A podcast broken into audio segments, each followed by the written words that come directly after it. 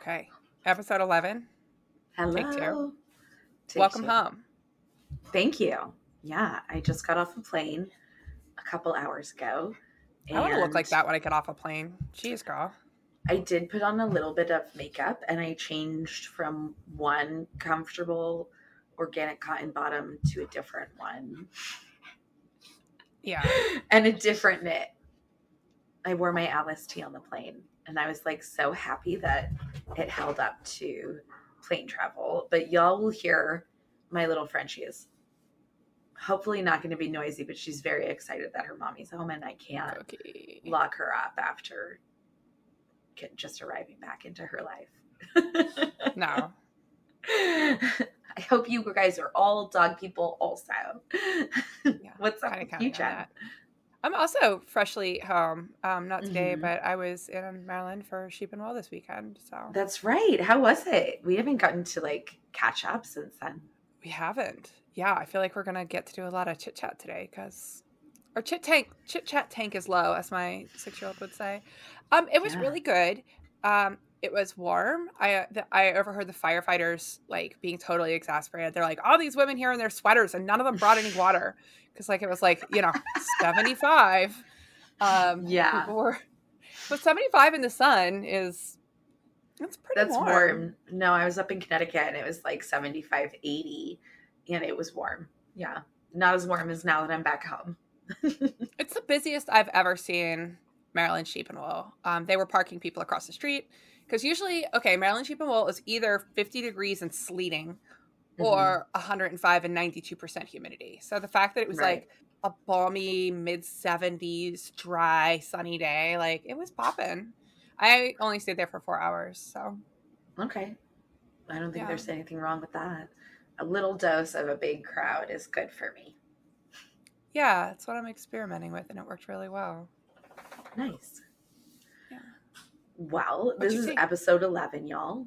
My tea is peach iced tea that I bought at the airport.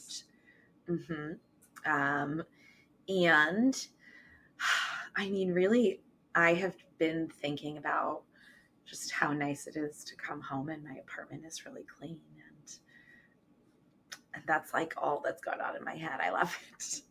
Um, I'm loving my warm weather knits right now.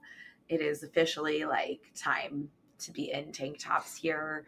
And um, I've been thinking about what makes a knit breathable because not every knit tank top feels as good to me to wear as others. And like in our most worn knitting episode, my favorite tank top is like sure mash. So that's definitely breathable. Yeah. Um, but just excited about all of that. Um, and I'm getting ready to do a lot of sketching this week. So I think that's why I'm like feeling inspired. What is yours? Yeah. I think we're both kind of, this is end of season.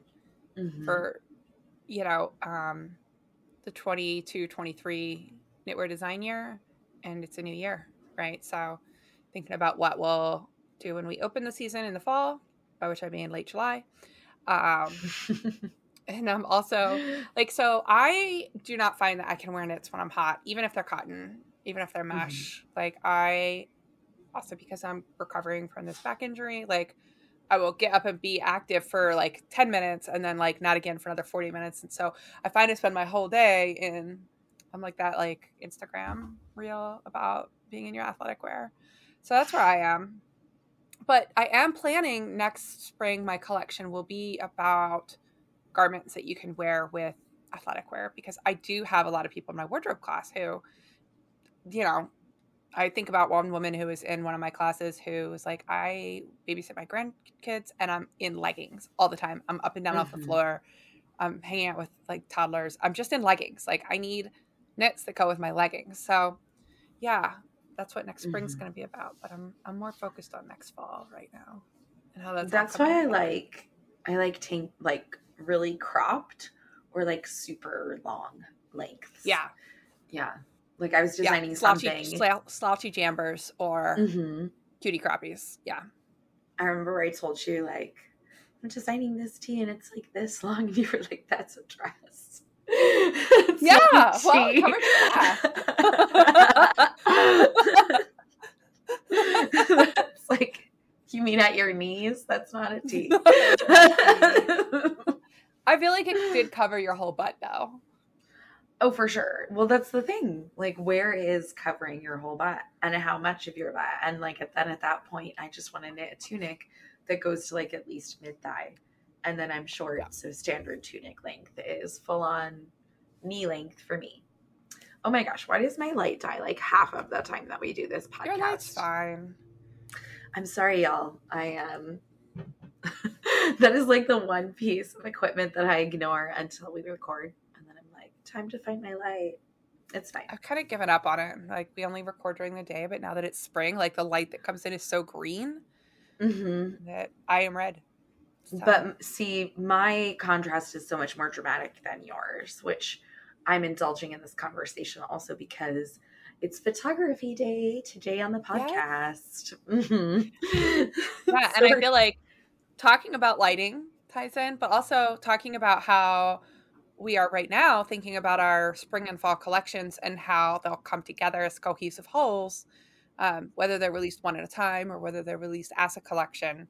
Mm-hmm. Is prescient. It's topical.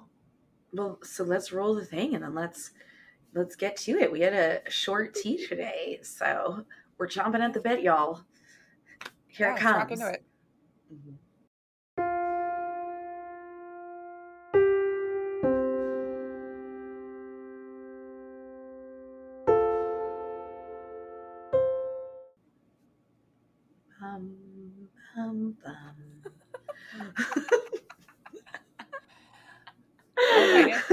Hum it on the break every time. every time. I think it's hilarious. It's like in my head, I have to. I have to be like, here's the song. so I'm going to set us up for this. Um, we want to talk today to you about planning for knitwear photo shoots. Uh, we come at this from two perspectives personally. Um, one is as knitters, and one is as designers and professionals who need an ongoing flood of visual media. Um, mm-hmm. Um, and so our questions today are coming from members of the FBC, the Fiber Business Collective. Um, we originally imagined doing this content as a workshop that we would charge for. And then we decided it would be more fun to share it with y'all as a casual mm-hmm. conversation. So, anything else you think we need to say before I read the questions? No. We're hoping there's something here for everybody because we all have bodies and knits and cameras, right? Okay. Yeah. So, well, I wait. I will say, I will say my okay, my bit. Um, because obviously, as designers, like Jen said, we need an ongoing super flood of media. Um, however, even though you may or may not be a designer, uh, you may or may not even be a test knitter. Um, and test knitters don't have to have great photos. I just ask people for like a photo and you don't have to share it, right? Side note. Um, but even just to be able to share your own hard work and your own craft, that's why the photography aspect of crafting is kind of important. Um, if you are interested in sharing it, period, like with anyone, right? You want to be able to do justice to your work. So, um, yeah, that's why we are doing this episode today. And I hope everyone will get something out of it because I do think more and more like we're all engaging in visual media and social media. And um, I don't think it's going anywhere anytime soon. So, yeah, we're talking about like your personal brand online, mm-hmm. really or in your own home or in your own mind because you can take photos and plan photo shoots and never share them or they can be something that you have printed just for yourself or they can be something that you share with a limited or unlimited online audience. So whoever you are we believe that you deserve to take up that kind of digital space with mm-hmm. your knits with your art. So yeah. So today we're going to talk about planning for it. Um, this is not going to be a photography. We're not going to talk about how to take really great photos. Um, so much as we're going to talk about how to plan to take really great photos Absolutely. And there are like a million YouTube tutorials out there for getting better at photography in general. Um, and I also do a knitting portraiture workshop sometimes, which is about modeling in photos and taking photos of yourself. Um, but side note, asterisk, photography is a huge, huge field. So we are just kind of starting with one little niche. And if y'all love this and want more photography based craft workshops, we can do that in the future too, uh, or podcast episodes, etc. So um, if you're new to photo and you don't know where to start, you can start here and just know this is just one little facet of the whole process. But it's the first part, right? It's like yeah. deciding what your photo shoot is going to be, conceptualizing, and then creating it. That's right. Yep. Okay, so here are the questions we got. Larissa said she wanted to know where to start with a vibe or a feeling, or with the subject, whether that's you or your work, how you want your audience to read your expression, or like what to wear, hair or makeup. So she really covered the gamut there. Um, Lori wants to know how to choose props or accessories. Hi, Lori. Um, and Trish wanted to know how to pose to show off your pieces in a way that's attractive to customers and to not look awkward as hell. Um, so, although we are probably not going to get much into posing, I there are things that you talk about in planning for your shoot that will help you with that, even before you get to to being somebody who's comfortable posing, which is a whole nother skill, which is why there's such a thing as professional models, right? Each of these things yeah. is a separate profession, really, same as knitwear design. That's right. All right. So. So I have a question for you, Jen. Oh no! Are you kidding me? Okay. I, I did time. your trick. okay. My question is, um, what is your favorite of the knitting photo shoots that you've done? What is like your favorite one that you can recall, and why was it your favorite? Ah, this is hard. No wonder you feel uncomfortable when I do this to you. it's okay. You can always change your mind later. Honestly, I think it was my postscript photo shoot. Um, I really enjoyed planning the out loud photo shoot and dabbling in all those bright colors, but because I was in so much pain, I can't say that I feel like I showed up in the way that I wanted to for that one. So that one doesn't get the gold ribbon.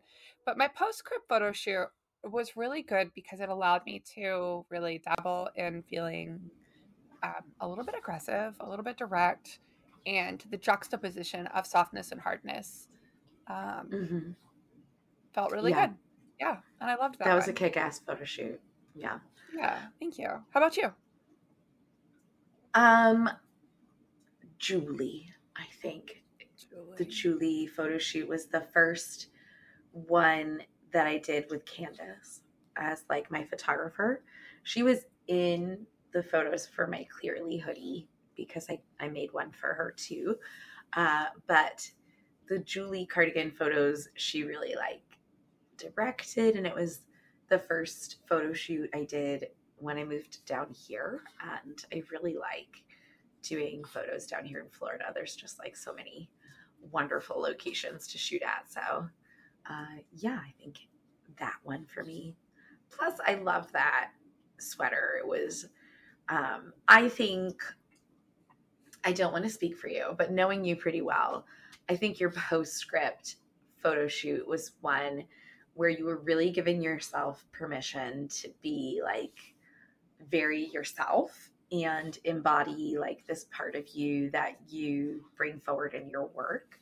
Um, and I think that the Julie cardigan, the whole design and photo shoot for me was like a similar uh, feeling of like really being clear from the beginning of like the design, the feeling, how it was going to all come together.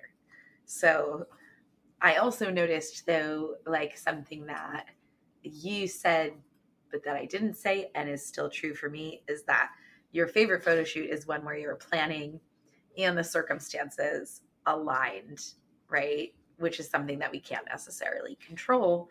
Um, but we can still get great photos out of a shoot where things don't go as planned. but it's really nice when they do go as planned. Yeah. yeah. Yeah, I mean, I feel like a fun photo shoot, like even if I show up like this, you know, sports bra and like I'm gonna go dig some mulch after this close, 90% of my life.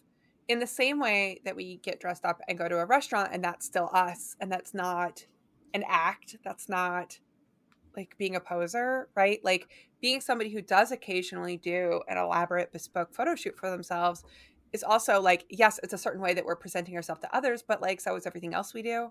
Um, Mhm. and it can just be one aspect of ourselves. So I think that embracing the authenticity of experimenting with a different aspect of yourself has um, been an important therapeutic tool for me. Yeah. And I think there's a lot about, um, as someone with like social anxiety, getting more and more comfortable um, being out on a location and having pictures Mhm. taken or taking pictures in like public. That's been a journey for me more through my adult life because um, I think I mentioned this in the last episode, but if you haven't seen it, like my background is in photography. I went to college for that, which also meant, you know, in photo school, we were all like modeling for each other all the time. And then working in yoga and um, as an artist, I've definitely been on camera a lot, but there is a different kind of experience, certainly when you're um, being on camera in public versus like in a house or in a studio where no one can see you. And I think it comes down to that idea of like taking up space. That really is at the heart of photography um, and sort of specifically at the heart of modeling. And I think it's amplified when what you're modeling is something that you have made yourself, you know? Uh, also, hack. Um, nobody that you see on the street knows any better. They don't know any better. You tell people you're a model, and they're like, "Oh, cool, that's how it's done." Sweet. I knew. And the very worst thing is like, I knew all those bitches were airbrushed, and that's an okay thing for them to think. Well, I mean, if you're in New York, you you absolutely cannot tell the difference between the people who are on the street having their photos taken and being paid for it and ones that aren't because um, there will be very elaborate photo shoots all the time and you don't know you don't know any better you don't know if that person is a hobbyist or a professional or like somewhere in the middle Yep. So, you get to be the authority. Whatever you're doing is legitimate. Uh, yeah, and if you just tell people that you're modeling, they'll be like, "Oh, okay." No one's like, "No, you're not." yeah when you there's no clearly are. So there's no card for it you know There's no not card. like There's a no- special card There's no test. If you're taking pictures of a thing that you made, you are a model. So, I'm like looking at our notes. Um, I have a question for you, but I'm saving it. okay. Let's talk a little bit about the nuts and bolts of actually planning a photo shoot. So, okay, you have a thing that you know you want to have photos taken of. Um, you're planning to model it yourself. Maybe you're planning to have a partner take pictures of it, or you're planning on setting up a tripod and using a shutter to take pictures of yourself, or maybe you're hiring a professional. What do you think the components of a good plan are? Oh. Well, I will say that as I have become more and more comfortable with this process, I probably do fewer of these steps than I might um, recommend. But I'm going to give you the good girl list and you can take it or leave it. Um, so the main thing would be like a shot list, right? Which is the main step that I'm saying that I skip a lot. But that I used to in the beginning of my photography journey was like the background backbone of like a serious photo shoot has a shot list. So a shot list, if you don't know, is um, you can sketch it, you can create it with words. Uh, it is some sort of like organized plan about what you want your photos to look like. So in like a movie, they have storyboards, and in photography, there's a shot list where, um, you know, let's say that you're taking photos of like a vase of flowers on a table and your shot list might be like a wide shot of the room with the table and the vase in the middle a close up of the rim of the table a super close up of this one flower a super close up of the rim of the vase right? Whatever little details are important to you to capture you want to go into a shoot knowing that. So although I don't take the time to like write down my shot list most of the time because I'm just doing it myself or I'm talking to my girlfriend, um, I know when I'm modeling a knit what aspects of that um, knit I want to show off. So if it's like a really cool neckline or a detail on the sleeve or a color, you know, I'm going to put more effort into making sure that those details get to have their moment and um, oftentimes I will not stop a photo shoot until I have like those kind of collective shots that I planned to get. Yeah, this is a really key. I do still, it's funny. I'm the opposite of you. The more I do this, the more I love to just have a template. Um, and the more like rigid I get, I do. I love planning. No. And um, this is why I need a robot to just tell me what to do. so first you take the idea of your photo shoot and you give it to AI and you get your shot list, right? Exactly. Um, this is how I ended up not like I did a whole photo shoot for Local Meadow and ended up with no shots of the back of it. And luckily testers were on it, but as a designer you do have to show certain angles. Yeah. Cuz there's if you forget as a designer, if you forget people when they're looking at your pattern library later on do not assume that you forgot. They assume that you're hiding something usually. So for us, it becomes like very um can be stressful to realize that you don't have the shots that you want. Yeah. Even if you're Front, just planning back. Yeah. Go ahead. Go ahead. okay, so ones I consider critical are front, back, side, arm up, um, details of the hem, details of the neckline, details of the cuff, um, I like to show how the bust dart sits and seated photos. Yes. Yes. Yes, and yes, and yes. Yeah. but then I do often sketch out um, what how I want to fill those frames, and that gets into the storytelling aspects of things. Right. What well, now we're talking about like also what else you might want to have in the frame with you, right? So um, let's talk about choosing props, which I think is a little bit the same as the idea of choosing your wardrobe, right? Like, what choices are you making that aren't the knitting itself? And um, there are a few different, well, you know me, I like to categorize everything. There's a few different categories that we might consider when we're looking at like props and other wardrobe items and even the knit that you're highlighting itself, right? So you have color and right before we got on camera, sorry, I'm outing you, Jen. Um, Jen put pink lipstick, like her bright pink lipstick on, which I love. And as she was putting it on, she was like, There you go. Now you know what pink is because it balanced her skin tone on camera to have some extra pink in the frame, right? So yeah, my camera didn't think there was any pink in the frame because everything's green. So I was like, I'll show yeah. you what pink is. And now it's like, okay, you can be skin toned. Yeah, and that's yeah, that's the idea of complementary colors, which I'm not going to explain because I have explained it many times. Um, but complementary colors, right, are going to allow the camera to see all of the colors that are present. When we have more color in one area of the color wheel, then a lot of automatic cameras, digital cameras, are going to color correct in order to bring the other missing shades forward. So that's when your skin tone might look green or blue or whatever, right? There's different colors in light itself, and then there's the colors that are in an image and both of those things can mess with your auto balance.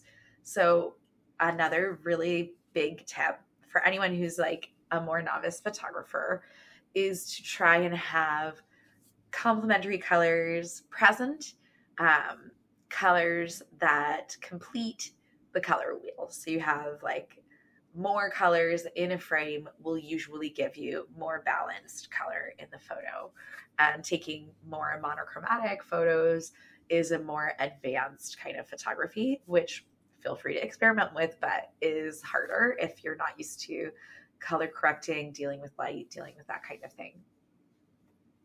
So that you can use props or clothing or a location all to balance or complement or highlight the color of the garment that you're styling or the knit piece that you're styling.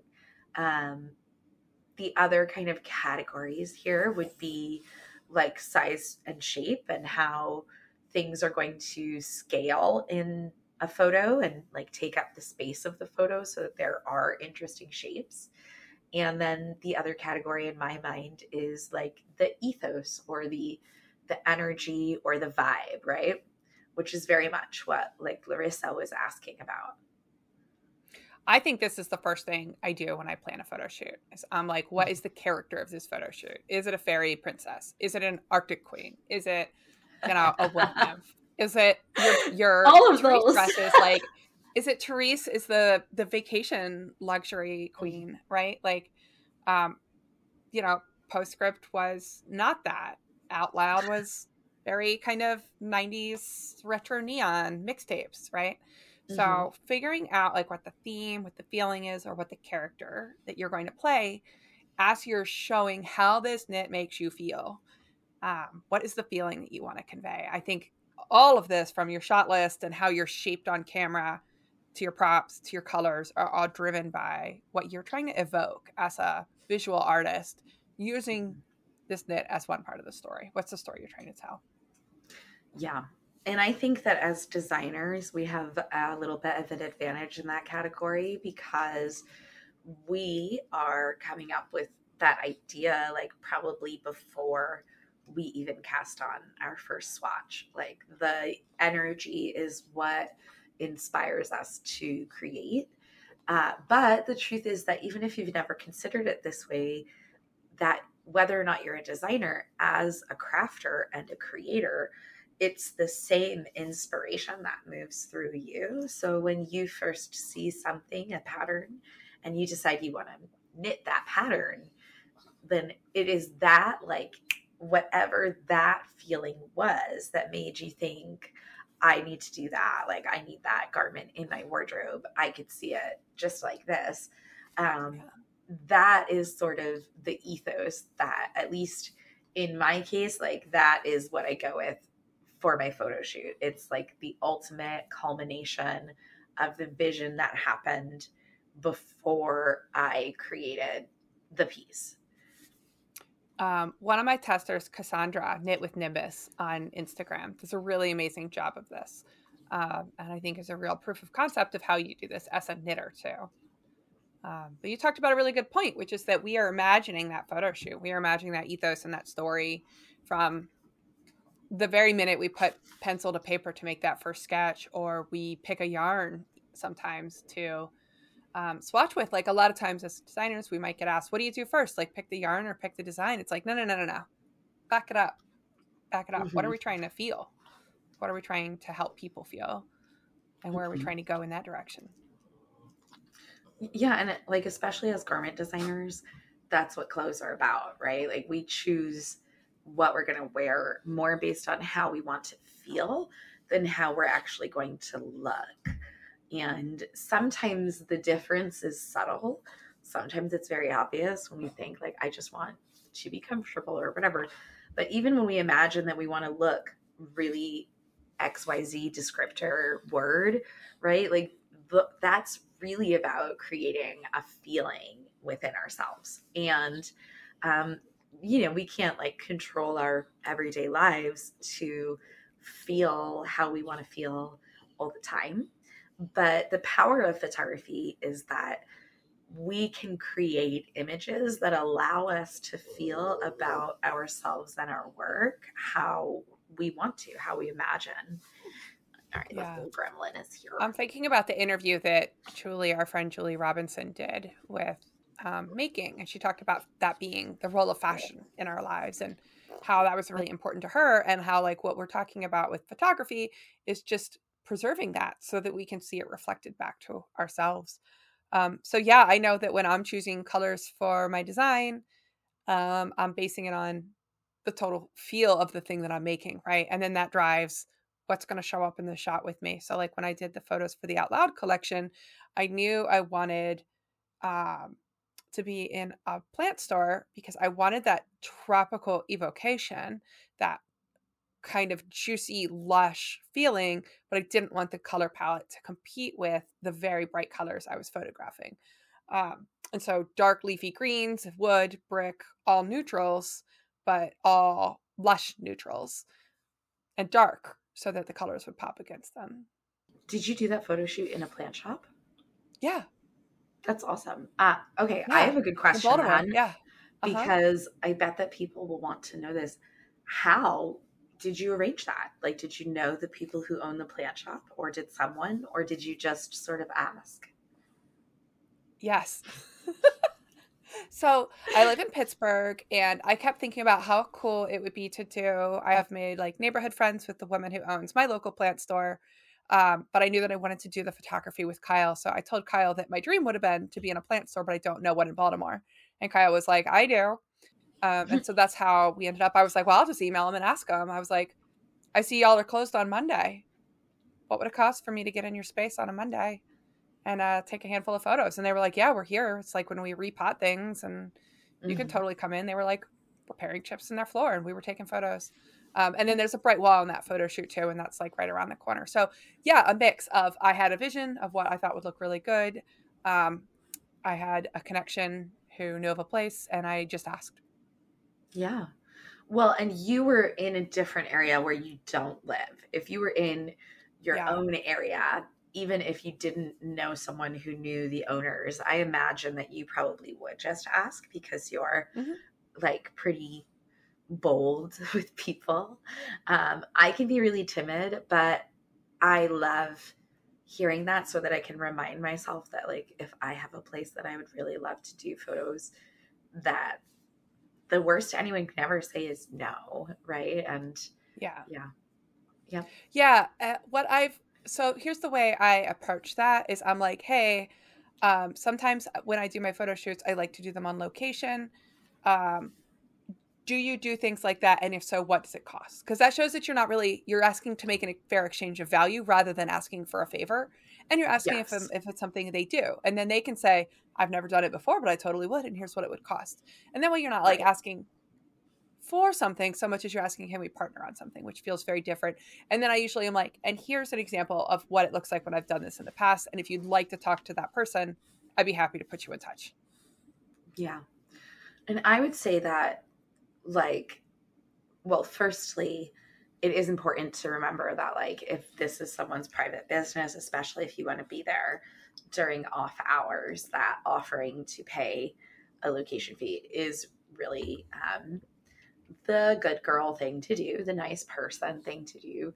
Um, and if someone wants an unreasonable amount of money right then you just might have to find another location.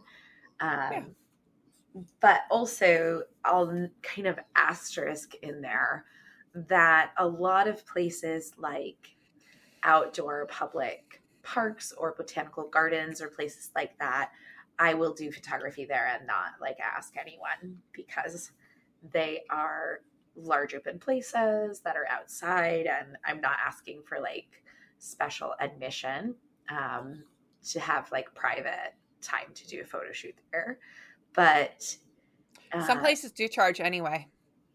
Yeah, and it's better to well, my opinion in that case is that sometimes it's better to ask for forgiveness than permission. If it is like someone comes up and says, "Hey, you can't take those pictures here," then you say like, "I'm sorry."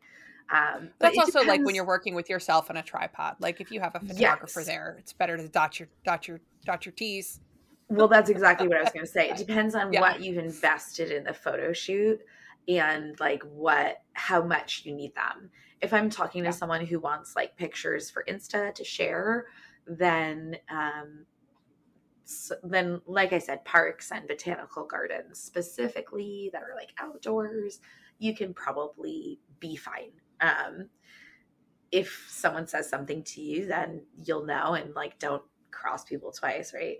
But Mhm. if you're doing like product photography, if you're doing something that's really, um, you need those photos on a deadline, it's important to you to get really good shots. And especially if you're hiring someone else, if you're hiring a photographer, then don't like embarrass a professional. Don't gamble. Mhm. Yeah. you want to make sure that you have everything lined up.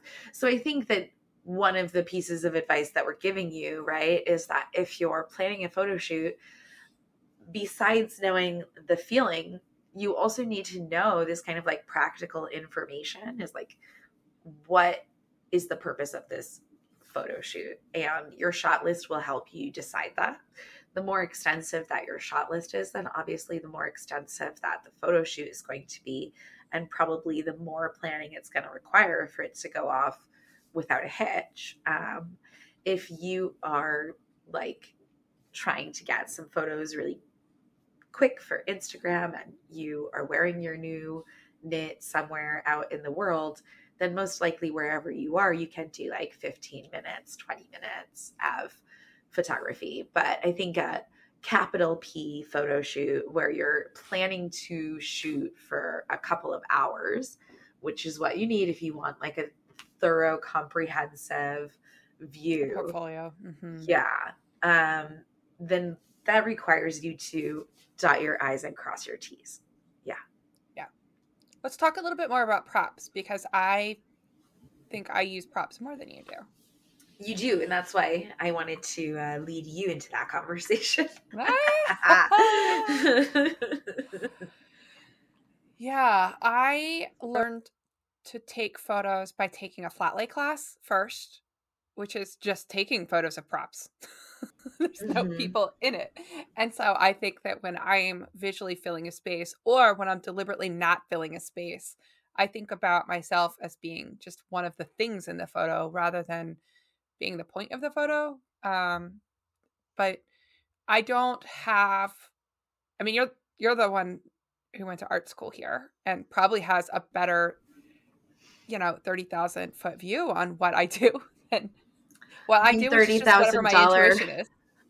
You mean thirty thousand dollar a semester view on how I hold a potted plant. right.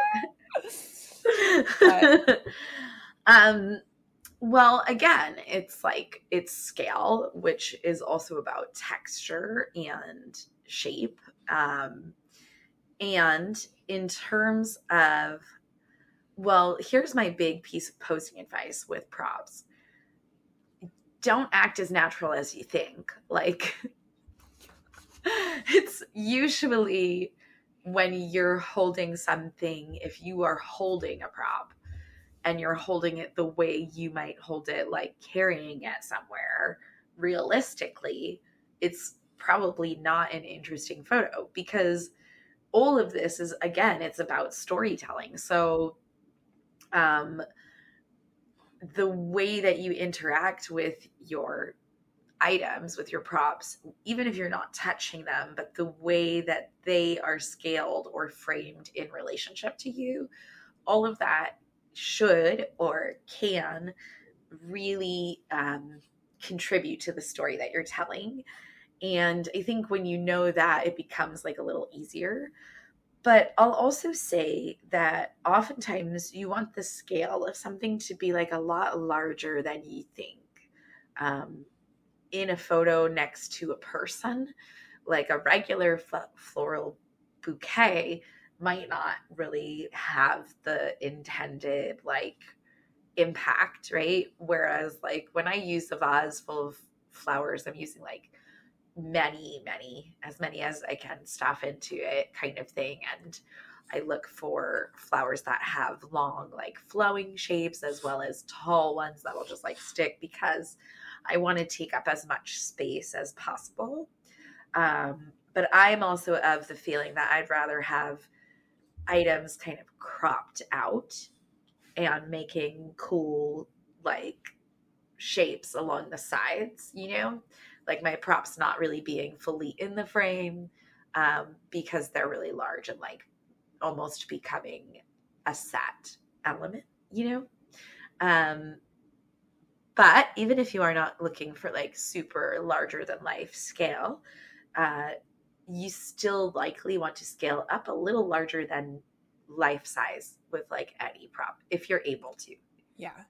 I think um, a good example of this is for me, there's a huge pass on small jewelry. Mm-hmm. Little silver filigree necklaces, little earrings. If you're going to wear jewelry, it's got to be, it's got to really contribute. Otherwise, it's just going to be visual noise. It's going to make your photo look dirty and cluttered. It's going to be a distraction. Yeah. And I don't think I've ever had success in a photo holding something. I don't. And I think the reason for that is because our hands. So, like, if you are like working on putting together a campaign for Instagram, right? Like, there are a couple different types of shots you can have. You can have a flat lay, um, a work in progress. You can have a face. You can have a whole body, or you can have hands, right? So we're looking for things that tell stories, and hands tell a very specific story. So if you're doing a shot for Instagram that includes hands, it will usually just be hands. Mm-hmm. Um, and I think that when you try and incorporate too many of these stories at once, I, I think that it doesn't work very well. Early on, I did an audit where I went and looked at how various posts of mine over the last month had performed, and I tagged each I made a spreadsheet and I tagged each photo with like, what are the attributes? Are there wait, hands? wait, wait, Jen, I'm so surprised. You made a spreadsheet about something. Was it the first data? time? Was it the first one? But I have found that hands photos do really well, but like making the hands a focal point when your whole story, when your when your whole body is present, not great. Face or hands, please. Mm-hmm. Yeah, which is, I guess, why I'm thinking. I don't know that I've done. I mean, I don't think I've really done a photo shoot where I'm holding something either. Um, also because you don't want to like put tension into your body by like awkwardly being in relationship to something or having to like hold something that may become annoying in your hand or whatever. Um, but I I'm open to it. I feel like there is room for it. But like I said, any kind of props, scale, posing, modeling, like with something, my personal opinion is that like it's really got to be like unrealistic. Like the if you have an umbrella I feel like you should be holding it like way above your head with your arm outstretched, like not the way you use an umbrella because it just becomes interesting. When people see something yeah. that is what they normally see, they're not really um, inclined to take another look at it. But or the umbrella itself has to be highly dramatic. Right. Yeah, there needs to be some sort of drama in the in the photo in your shoot, and so you can I bought figure an umbrella out, like, for out loud. Did you? I did. I, did I not see the super sunny? Okay. But it's like clear, a clear bubble and has like a bold yellow hem. Oh, there you go. Cute. I feel like yeah. I know what kind you're talking about. Mm-hmm. um, I think, yeah. I mean, that's the question. Is like, where is in the story that you're telling? Where's the tension? Where's the drama? Where is it coming from? Is it coming from like what is this person doing just holding this umbrella or or is it coming from somewhere else and um i mean feel free to like there's no wrong in creating and there's no wrong in photography the more passionately you feel about something the more you're going to be able to make it work but coming up with some idea of like what that looks like literally right your shot list is how you can make even something really outlandish work and the truth is that nothing is ever new. So if there's an idea that you have that you want to explore, like go Pinterest some stuff, go look at other people in photo shoots like that one and see what you're drawn to. And that can always help to inform, you know, the angles, the specifics, the things that you're going to try for yourself. Speaking of Pinterest, my audience is sick of hearing this from me, but make a mood board. a mood, mood board. board. is like a so shot. I do the list. story, and then I do the mood board. Yeah, but it also helps me refine the colors. It helps me refine, like, the character I'm going to play. Helps me refine how I'm going to talk about it in my posts. Um, what shapes I want to make. Like, okay, what shapes worked well in these photos, and which ones didn't. And by pulling together a bunch of things that feel like they're in that same mood, you don't feel like you're copying. You feel like you're building and iterating and participating in a, a visual conversation. Okay. I, I am on board with that. And I would say if you are like me and you are someone that doesn't like to do like excessive amounts of planning that you could combine your mood board and your shot list on Pinterest by pinning mm-hmm. shots like the ones that you want to take and then having like other mood related pins around there to like visually aesthetically. Did you like that? you're like i did i did. Yeah. Like so part of it is also i'm usually working with another photographer like i'm not usually taking mm-hmm. it by mm-hmm. myself and so that mood board helps communicate to any partners um the whole ethos as you call it the whole mm. and i will i have used pinterest before and broken a single board into subboards and had poses. This is what I did for Postscript, and part of why I think it was so successful is I looked for poses that had that feeling and included them in my shot list, right? And so I had a visual mm-hmm. for my for my photographer of the poses and the vibe of the poses themselves. But then, like, also I had the mood board, and from that I pulled the colors, right? So I had a color palette for my photo shoot. Um, mm-hmm. And I think that's part of what made it feel so cohesive for me. Well, yeah, when you're working with a photographer, even if that photographer isn't someone that you paid, even if it's someone you know, um, especially when you're newer to working with them, like the more you work with the same person, the more that you guys might be on the same page.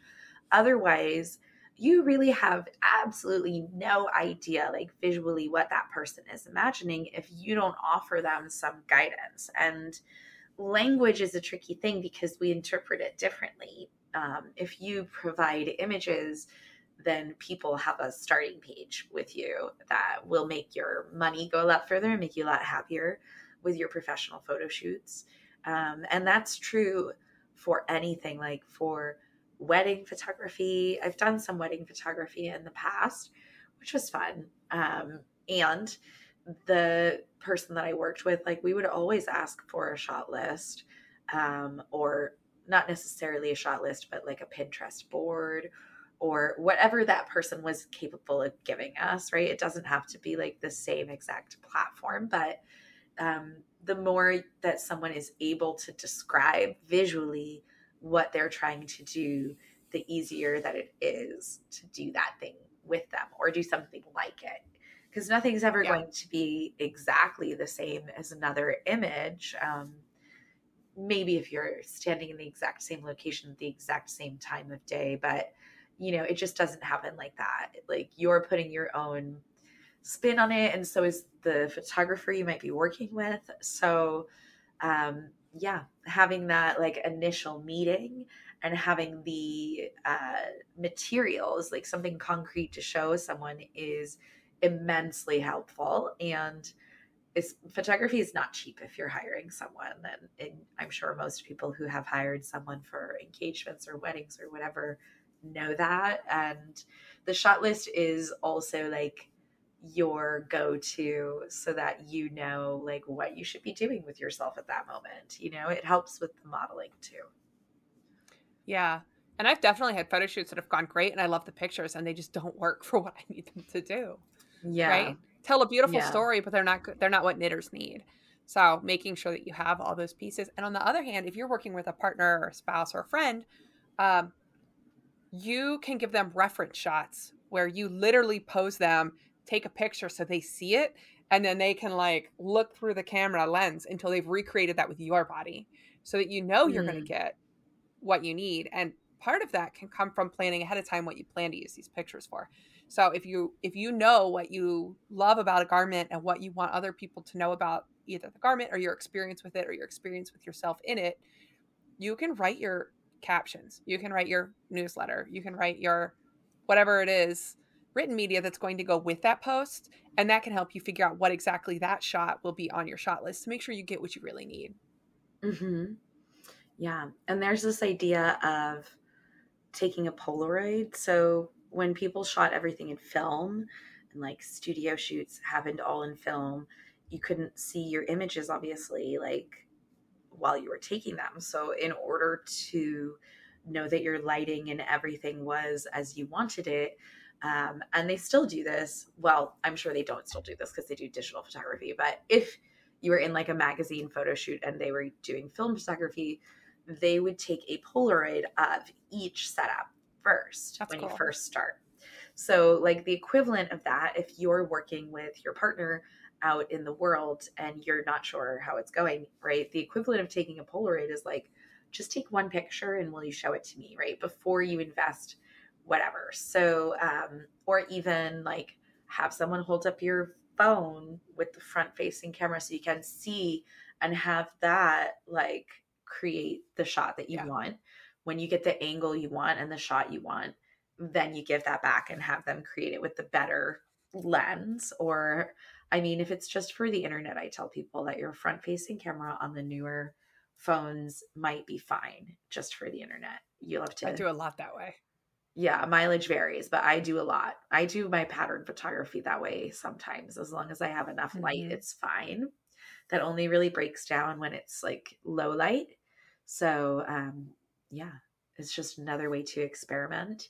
But know that like adjustments need to be made even when you're working with a professional because they also don't know how you want to see yourself like that's a very personal thing and um so sometimes we just need to like be a little patient and be willing to give people um a chance but make it clear like you want to be involved in the process if you are someone that is nervous about not ending up with something you like. Like, don't waste your photographer's time. Don't waste your own time.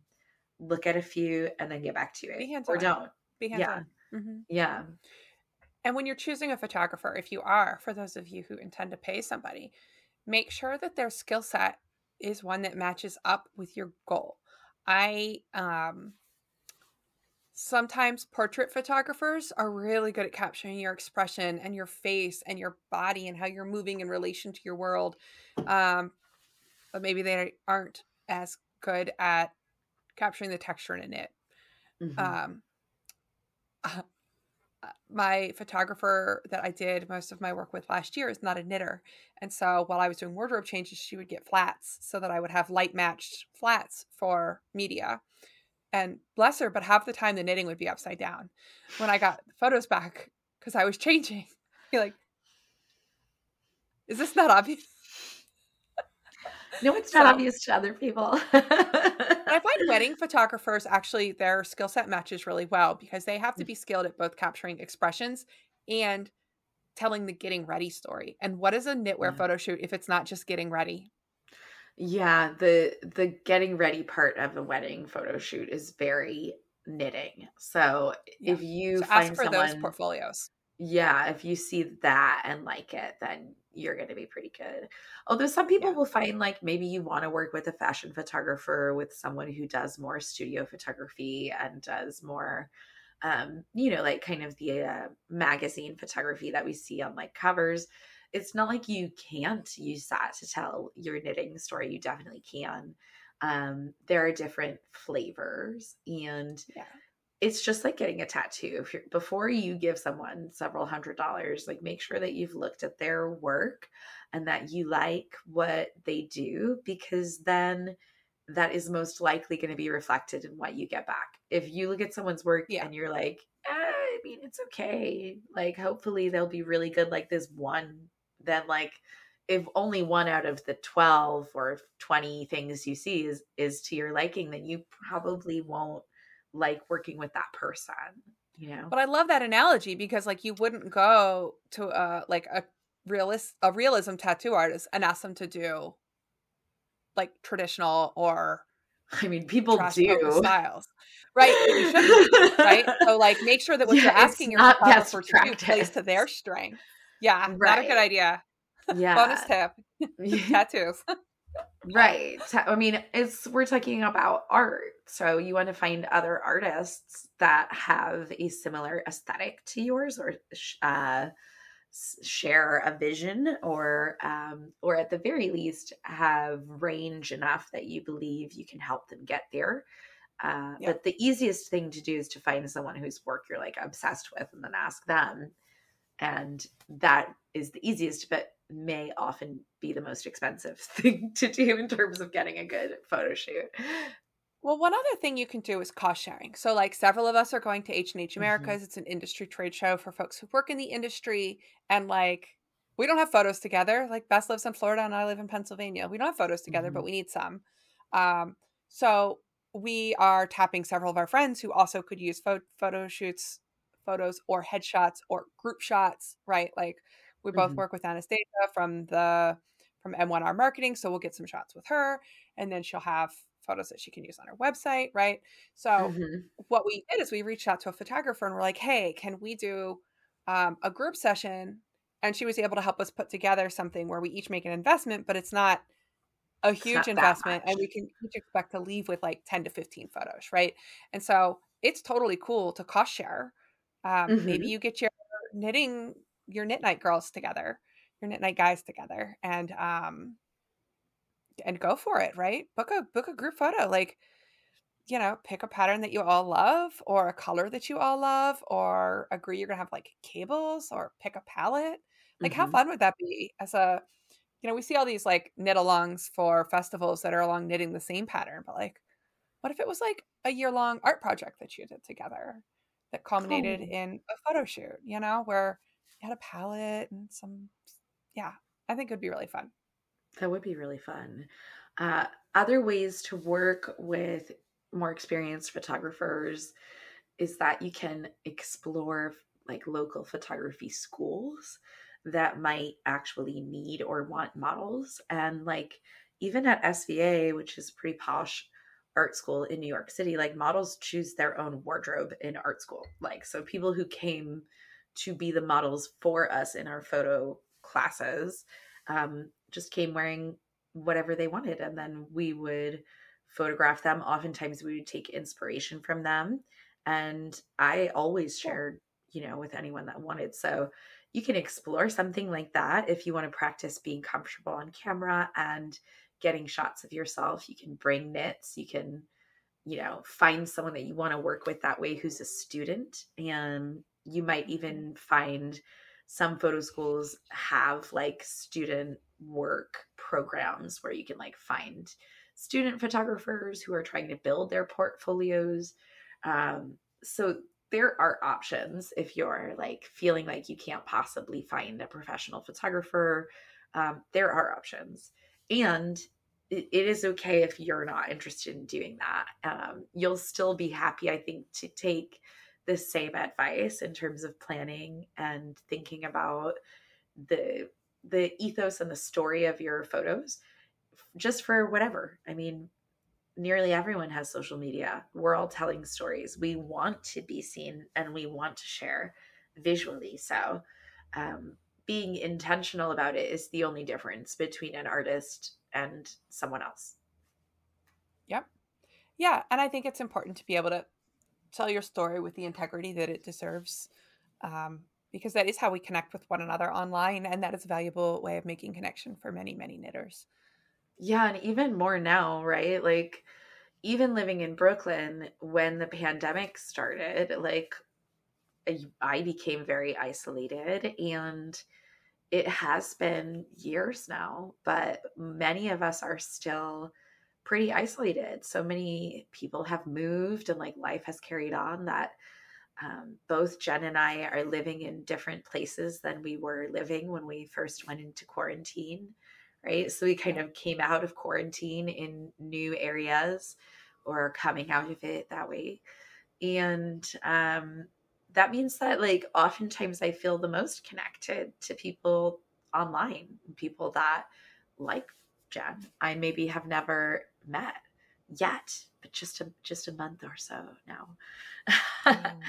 um, and I think then more than ever, then it's fair to like take what you're doing seriously, take yourself seriously. Don't feel weird about doing that. Like it's quite all right and beautiful. And all of the many aspects of a photo shoot are each their own art form makeup, hair, modeling, lighting, photos. Um, so it's certainly valid as creative expression. And it's a vast world to explore if you're interested in exploring it. You know, get out there, get your feet wet. Knitting is a fiber art, it's a textile art, but it's also a visual art. Mm-hmm. Um, and visual art is important as an art form on its own, and no less so when you're the subject of it. So absolutely, yeah, yeah. And it's like so meta to create art, like with your art of your art. You know, yes. um, it becomes just like such an elevated thing, and sometimes. I love my garments like so much more after those final photography sessions when I see like the full impact. Um, it's like it works on me too. I'm like, wow, maybe I should knit another one. I think I want to add if you feel like you're taking up too much space or being too self centered, because um, I think a lot of us have internalized um, sexism that we bring to this art form, and taking pictures of ourselves can feel uncomfortable for that reason, much less investing in photos of ourselves can be uncomfortable for that reason. Um, I want you all to go to a bodybuilding forum and scroll through those for a minute, and you will feel much better. And you will feel a little bit indignant about the the gendered acceptance of mm. taking up space, taking photos of a project that has something to do with your body. So get get get some, yeah, get some. It's very gendered. It's not fair. Yeah, there's, I mean, there's a lot of layers. I will also say that men feel the impact of, you know, white supremacist beauty ideals that have been forced on everybody just as much as women, um, and sometimes even more. So there are a lot of layers, but I know that I relate to what you're saying also, Jen, because like as a woman, using my voice to tell a story and taking up space in that way does feel like really defiant. Um, mm-hmm. But I also just want to encourage anybody that's not a woman that like I know how uncomfortable and awkward it can be to be in photographs for people and like so much of that comes from our insecurity whatever they are. We each have our own flavor. Yes. And then at the same time, becoming comfortable in photographs is one way to start healing some of those wounds. So, yes. Uh, yeah. My piece of advice, if I know we're like wrapping up towards the end here, my final practical advice, because I guess that's the mood I'm in today. Um, if it is the middle of the day, go in the shade. Get out of the direct sun. You may have seen I was traveling this past weekend. I went to my brother's graduation from his master's degree. And um, it was also a nice excuse to just visit my family in the north um, in May, which is the perfect time to be in the north.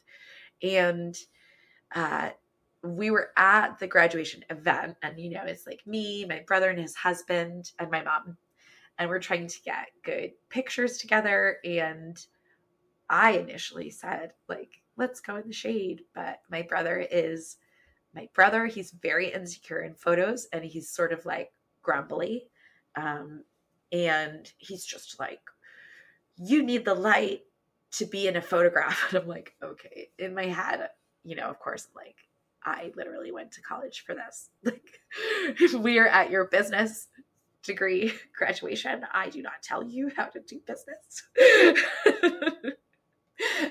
but you know, I didn't say any of those things. I just like let him take his time and my brother's husband is also like an incredibly beautiful model and business person and in photos all the time. So I let him handle it. And um, after like a little bit of time we both just suggested again, like, hey, what if we try it in the shade now that we've done these?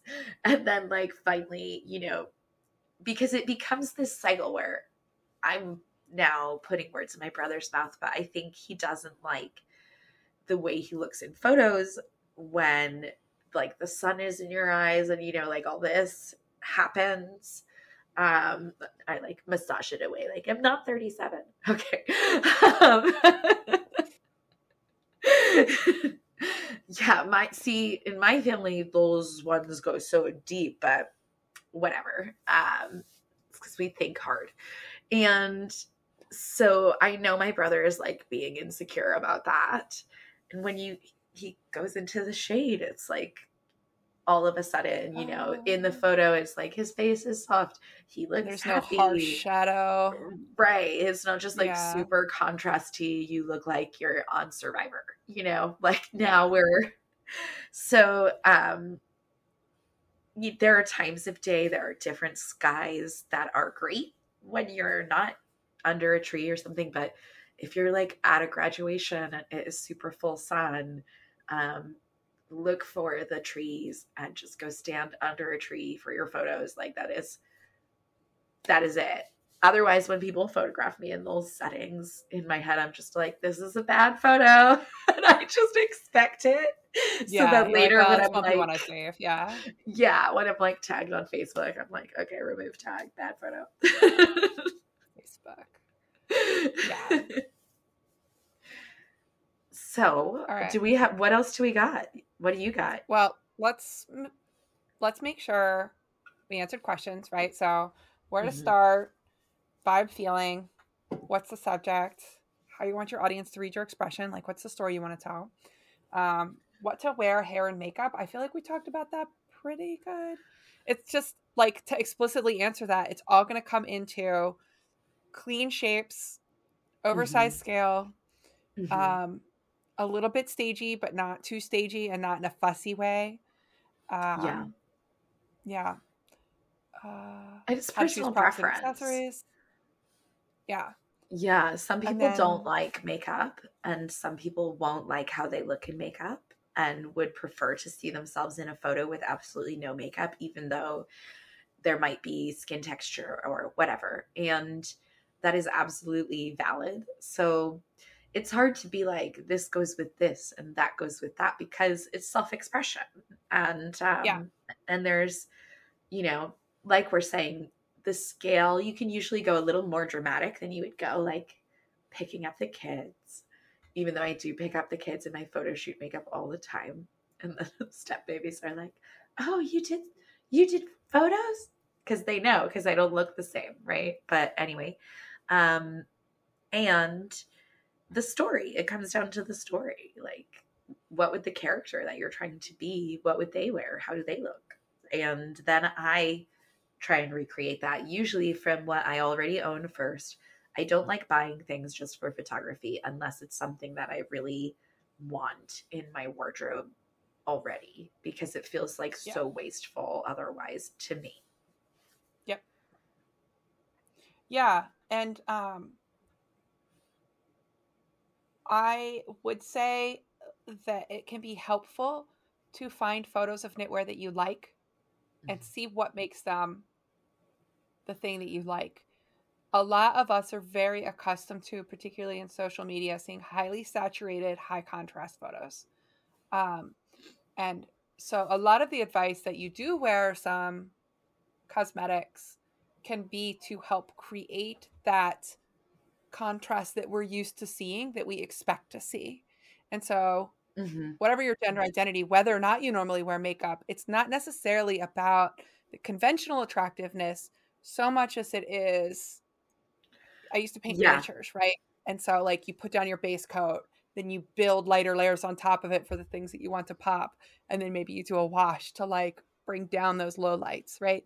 So, I'm not trying to make my orcs look conventionally attractive here. Um, but they could use some eyeliner.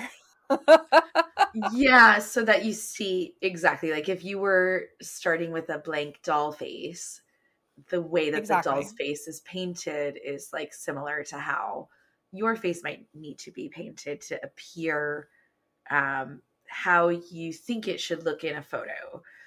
Also, things like shine and glare and like sweat, like makeup helps with all of those things. Um, yeah, it can make you in a picture look more like you in real life because mhm. the camera will distort you. Mm-hmm. Yeah. But like I'm thinking of our friend Andrea, who's like had a lot of great posts and conversations around mm-hmm. like how she really rebels against the idea that like you must wear makeup. But I think the takeaway is that for most people, wearing makeup is going to be your preference, even if you're ultimately wearing makeup designed to make it look like you're not wearing makeup. Right. Yeah. yeah. But you get to choose.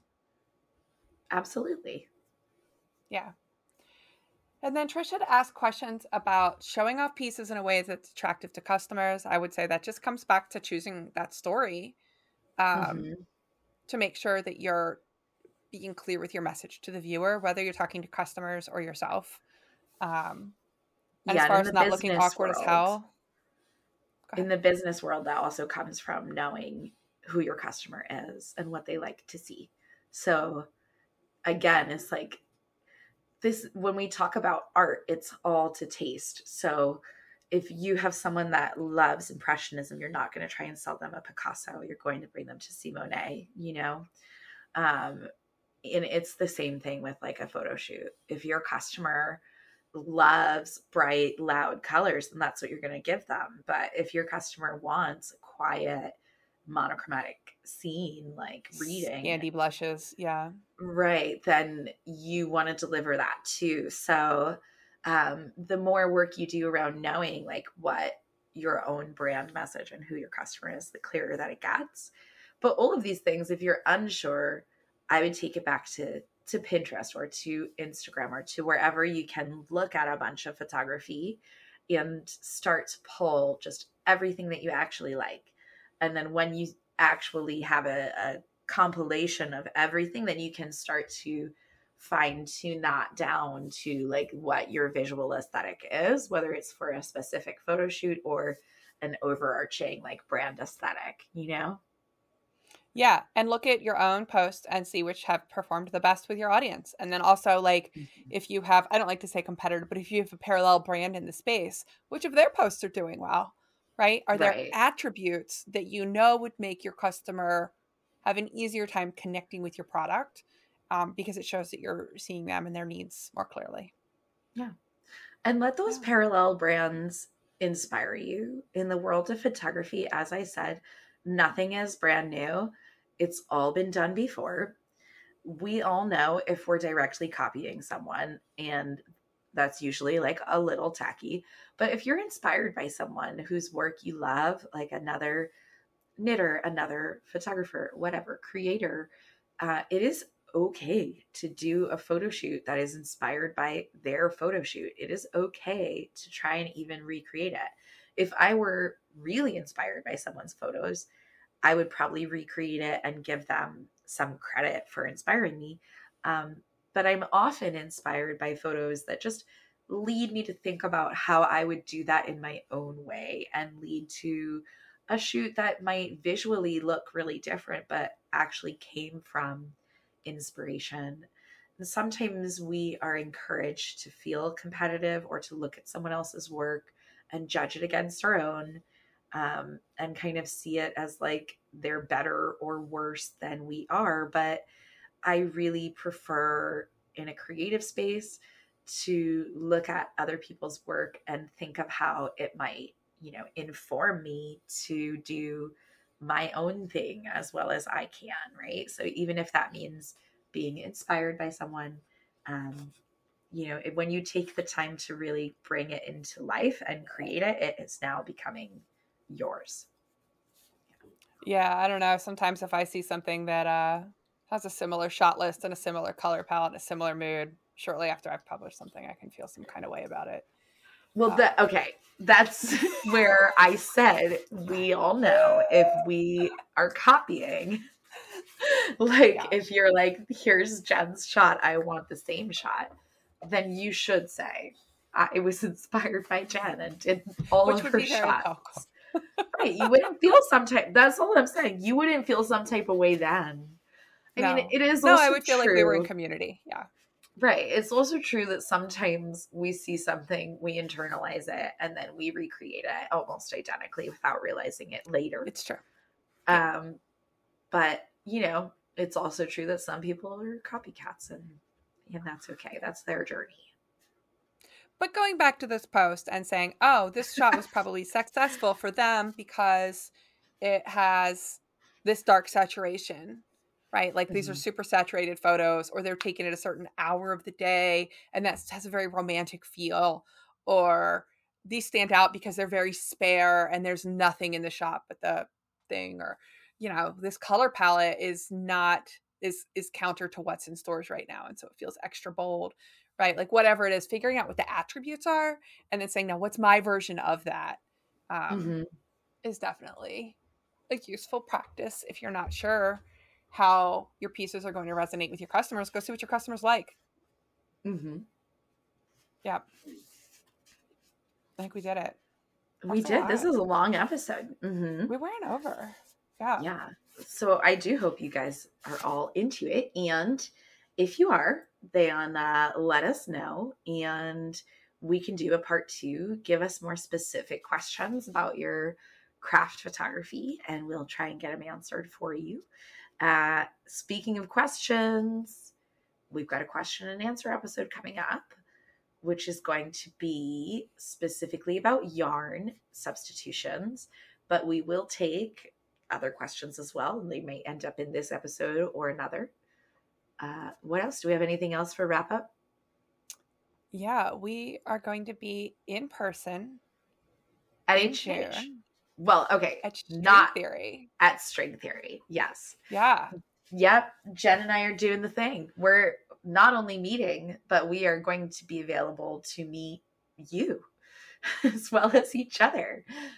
So we'll be doing a talk on yarn subs, and we'll have a few of our pieces, and we'll be at String Theory in Illinois. And keep an eye on their space for a way to participate. They'll be having that out soon. So Yeah, we would love to see first. you. hmm Attendance is going to be limited for that. That is not a part of the official H and H program, but it is in that area. And if you are going to be in the area for H and H, you can always also join us for that because it will not be conflicting. Um, and we're going to be at H and H, so leave us a comment if you will be too, and and maybe we'll uh, have a chance to do like a knit fix and chill meetup some point. That's a big promise, though. I'm not promising that. yeah, we're gonna think about. It. I we're mean, it would probably take like three people to be like, "Yes, do it," for us to do it. But yeah, Well, yeah, leave the you're in Chicago. comments. we want to Leave the comments, and we'll go from there. Yes, But we are excited. double dare, double dare. We're exactly. Heck, our schedule's so full when we're in Chicago, we're not even going to go to the show. It's going to be really funny, but I hope we get to do more stuff like this, especially on the Eastern Seaboard. So, if you want to Yeah, yarn we shop would- and you want to have us, Yeah, if y'all are in a yarn shop, especially on the eastern seaboard, especially I'm going to say in between Pittsburgh and Tampa. um, but I'll go anywhere. I'll go all the way up to Maine. I love you, Maine. Uh, I'm going to yeah. be in North Carolina this summer. We should probably try and try and do North Carolina. my mama lives in North Carolina. Yeah. Oh well, hell, So- it's basically sorted. Mm-hmm. All right. now I'm just chatting. All right, You heard it here first, everyone. North Carolina. but actually, but actually actually, Illinois. Let's start where we're starting. Uh, I hope everybody's having a good one and uh, happy knitting. happy knitting.